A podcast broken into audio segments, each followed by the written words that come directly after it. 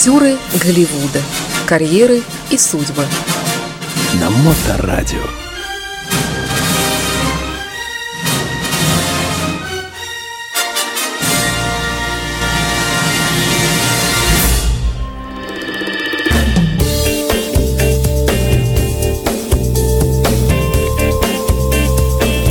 Доброе время суток. Вы слушаете радиостанцию Моторадио. В эфире программа «Дневной сеанс» или «Актеры Голливуда».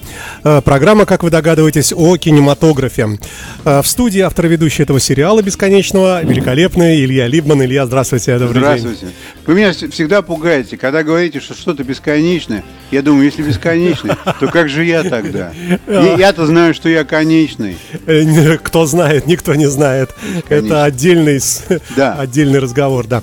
Итак, мы сегодня продолжаем начатую недавно относительно тенденцию по актерам темного цвета. Совершенно верно, да. Ну, я вам скажу такую вещь, что мы эту тенденцию а, будем держать в течение этого месяца, потому что это месяц благодарности черным людям в Соединенных Штатах, какой вклад они сделали а, в американскую культуру и делают в американскую культуру. И вот если взять, что, скажем, американская культура куда-то двигается 12 месяцев в году, то черные люди помогают ей двигаться куда-то только один месяц. И то спасибо. И, и то, то да, и, и то спасибо. Хотя, конечно, черные люди есть очень и очень э, ответственные и способные. И они могут делать очень многое на сцене и совсем не хуже белых. Единственное, что... Во многом даже полюбопытнее, Я даже думаю, поинтереснее. Что, э, белые люди, конечно, не признаются, потому что, как, как всегда. Ну, смотрите, по пластике, например, по, э, по танцу. Ну, ну конечно, белые люди не, не могут ритм держать обыкновенный, а черные люди начинают играть и двигаться в таком возрасте, когда белые люди начинают только ходить. Ну, неоспоримое же преимущество, Ну, правильно? конечно, да. Ну, короче говоря, у нас сегодня идет разговор об артисте, которому 53 года. Зовут его Уилл Смит. И знает его каждый. Знает его абсолютно все. Потому что, кроме того, что он а, играет в кино, он еще стендап-комедиан, и он еще а, специалист по пению. Он поет хип-хоп. У него есть четыре диска, которые очень успешно продавались. И, в общем-то, когда он начинал свою карьеру, то она скорее началась с того, что он писал музыку и выступал с музыкой. По правде говоря, он никогда особенно не думал, что он будет сниматься в кино. Его просто за его, что называется, красивые глаза и приятную очень внешность, и, конечно, такие уши у него хорошие. Он обаятельный. А, да, такие уши, как у чебурашки. И его взяли, конечно, сниматься э, на телевидении. И он снялся очень успешно, совершенно по-сумасшедшему. Шесть лет снимался в вещи под названием «Принц of Bel-Air». Это он фактически играет себя самого в свои молодые годы. Действие происходит в Калифорнии, а сам-то он вообще-то родился в Пенсильвании. Вот, ну не в этом дело. Он был героем для всех тинейджеров, мальчиков и девочек любого цвета. Он был совершенно неподражаем. Очень хорош. Ну а потом, когда он отснялся, то смотрит, что человек может играть. Он Способности. Очень способный, конечно. Высокий, широкоплечий, здоровенный такой. И при этом очень обаятельный. И, конечно, сказали, вот он будет играть полицейского. И сыграл он с другим человеком, плохого полицейского, Bad Boys. Фильм, который, на который потратили 23 миллиона, а он сделал более 100 миллионов в выигрышах. И, конечно, все стали смотреть в его сторону и держать нос по ветру, что у него так здорово все получается. Вот. Ну и, э, разумеется, оказалось еще, что кроме того, что он может играть безответственных полицейских, он может играть еще полицейских ответственных. И он снялся в нескольких фильмах, один из которых «Я робот», там, где за ним робот гоняется, и он ему собирается рассчитаться с ним. Он думает, что робот хочет его убить. И буквально вчера я посмотрел фильм «Я легенда». Это фильм, в который он играет военного а, биолога, и действие происходит в Нью-Йорке в 2009 году, когда там началась пандемия. Этот фильм был сделан, я даже, когда смотрел, сейчас думал, как же круто был сделан этот фильм, как он предугадал очень многое, что на самом деле произошло. Фильм, конечно, сделан очень здорово, если учесть, что его снимали в 2006 году. Когда еще не было никаких ковидов. Ну да, никаких ковидов не было, но вот слово пандемия уже тогда звучало.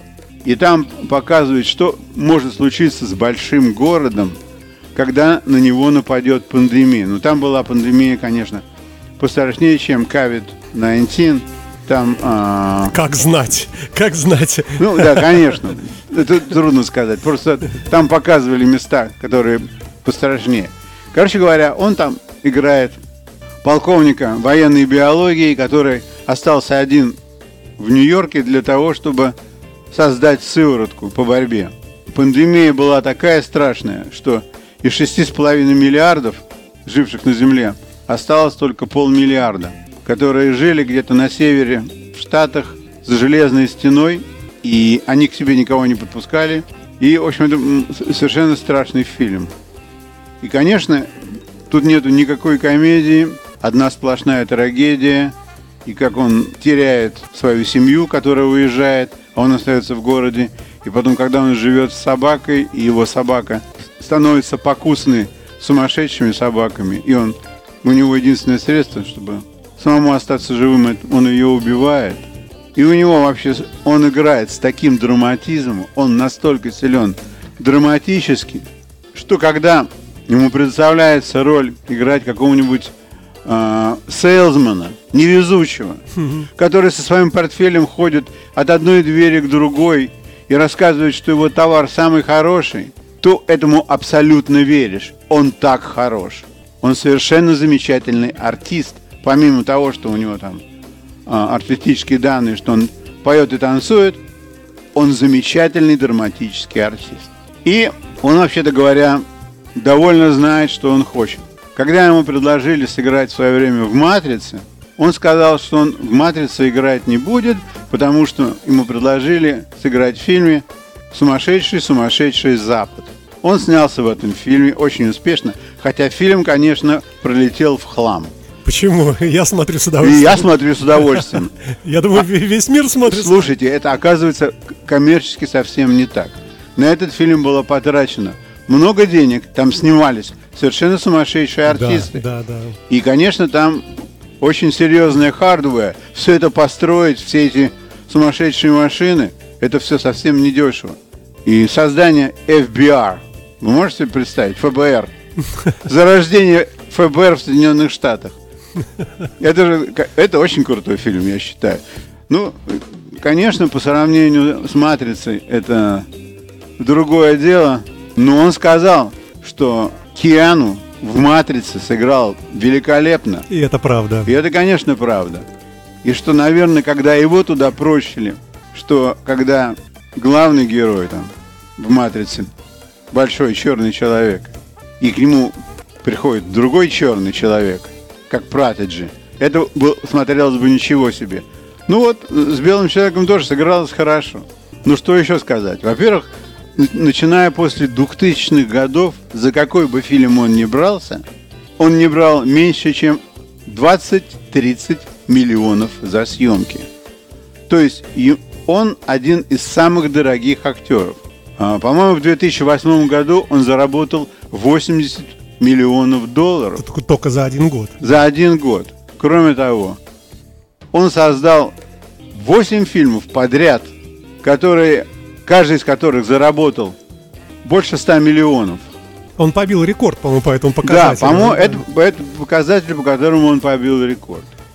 Ну и, конечно, совсем не мудрено, что, скажем, а, что у него есть 350 миллионов долларов, и он в своей жизни был дважды женат, у него есть два сына, одна дочка от двух жен – и он довольно такой самостоятельный человек, вот в том плане, что, конечно, он понимает, что он зависит от большого кинематографа, но когда что-то идет поперек, то он не боится э, сказать свое фе, высказать свое фе э, Оскару, всей этой комиссии, как он сделал со своей женой в 2016 году. Мало того, что он не пошел туда, он сделал официальное заявление, что он его к нему относится в этом году с неуважением. Я не помню уже по каким причинам, но во всяком случае. Ну, это, это поступок, конечно. Да, это, это очень большой поступок, особенно для человека, который зависит от этой комиссии. Но и тем не менее, вот он посчитал, что это правильно сделать, и это будет честно сделать для, для людей его цвета кожи, например. И почему бы ему это не сделать, в конце концов? Потому что на него-то, в общем-то, смотрят очень многие э, людей разных цветов кожи. И он, в общем-то, является определенного рода авторитетом. Авторитетом, конечно, авторитетом. Ну, что еще про него можно сказать? Хороший человек, видно. Да, что он, конечно, хороший человек. Это видно потому, какие роли он себе берет. То есть, вот то, что он там играет каких-то сверхсильных людей, это одно дело. Но вот когда он себе берет роли маленького человека, который страдает от а, капиталистической действительности каждый день. И он живет там со своим сыном, и он не знает, как они будут платить рент за жилье за свое, он не знает, как он будет своего сына кормить. Много таких вопросов. У него это все получается совершенно замечательно. То есть, казалось бы, да, он в своей жизни никогда так особенно финансово не страдал. То есть он родился в семье, где был папа и мама. Папа был инженер, Мама была учительница. И он жил себе в Филадельфии. Никогда он не был таким плохим мальчиком. Кончил школу, ходил там в какой-то театральный кружок. Потом очень быстро начал петь. И потом пошел сниматься на телевидении. То есть он как его как подхватило, потому что у него, конечно, все данные были. Но тем не менее, вот про жизнь маленького человека он знает он знает, это получается, что когда он играет, что как будто бы он сквозь это сам проходил. Он никогда сквозь это не проходил. Он всегда был достаточно богат. Но он может делать такие собачьи глаза, совершенно сумасшедшие, которые не всегда свойственны черным людям. Черные люди даже когда и бедны, они не могут так смотреть, потому что они считают, что в этом есть что-то рабское. А он так, ну, у него это получается очень здорово. Я думаю, что это одна из вещей, за что его любят белые люди. Ой, а вы не упомянули люди в черном. Да, конечно, люди в черном один, два, три. Да, да. То есть там, где, во-первых, он выступает с белым человеком, они делают такой прекрасный дуэт. Да. Во-вторых, они, конечно, создали два таких образа, которые, ну, а, себя отбивают с большим успехом в кино. Я, я даже не знаю, почему я не упомянул. Потому что, не знаю, такая более или менее комедийная роль. Я скорее смотрю на него как на серьезного драматического актера, которым он, да, является. И каждый раз, когда появляется такая возможность, он не боится, берет эту роль, играет, и все у него получается. Ну, конечно, нужно сказать, что а, он занимается озвучиванием, озвучиванием мультипликационных фильмов. У него тоже все прекрасно получается – он замечательный Алладин, он замечательный Джин. Вот когда не стало Робина Уильямса, он сразу же его подменил, стал играть. Потом он играет всяких таких э, глубоководных рыб, тоже у него получается здорово. Я не помню, играет ли он в, в зоопарке. Ну, во всяком случае, и, э, мультипликация, им озвученная, сделала больше одного миллиарда долларов в продаже. То есть... Вообще поразительно. Человек живет черти где, в Америке, а весь мир его знает. Весь мир его абсолютно знает, да. Потому что не одним, так другим он обязательно запечатлен в сознании не одних, так других. Вот его дети, например, знают с самого раннего возраста, потому что он Алладин, который сам поет. Так что он замечательный, конечно, артист, и я надеюсь, что тот возраст, который у него сейчас есть... Только начало. Это не только начало, но это, но это даже не середина. Что он, конечно, будет еще играть, и он еще много чего покажет. У него 4 диска, у него 16 номинаций и 10 наград различных. Его очень любит MTV, потому что он, конечно, для молодежи большая штука, большая рыба. И MTV его награждает здорово. Вот. И да, он вот такой вот человек. Пожалуйста, конечно, с удовольствием рассказал про черного человека. И ничего со мной не стало. Речь шла об Уилле Смите, да. кто, может быть, не сначала слушает. Ну что ж, спасибо вам большое тогда, Илья, и до следующего вторника. Благодарю вас. Спасибо. Пожалуйста, всего хорошего. Актеры Голливуда. Карьеры и судьбы.